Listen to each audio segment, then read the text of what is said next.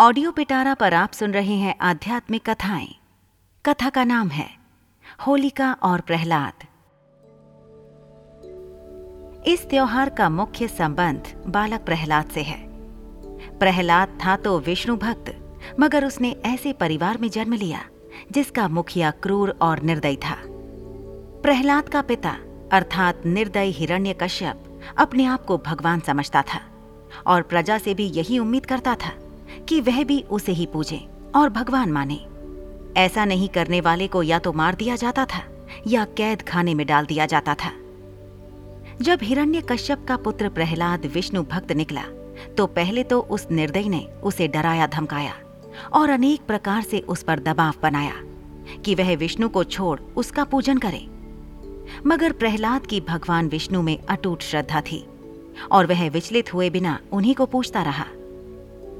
सारे यत्न करने के बाद भी जब प्रहलाद नहीं माना तो हिरण्यकश्यप ने उसे मार डालने की सोची। इसके लिए उसने अनेक उपाय भी किए, मगर वह मरा नहीं। अंत में हिरण्यकश्यप ने अपनी बहन होलिका, जिसे अग्नि में ना जलने का वरदान था, उसको बुलाया और प्रहलाद को मारने की योजना बनाई। एक दिन निर्दयी राजा ने बहुत सी लकड़ियों का ढेर लगवाया और उसमें आग लगवा दी।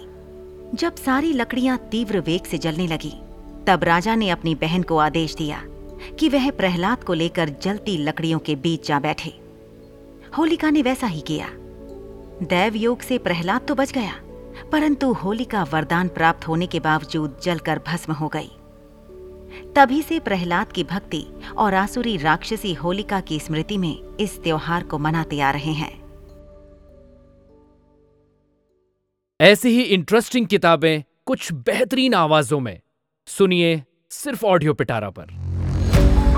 ऑडियो पिटारा सुनना जरूरी है।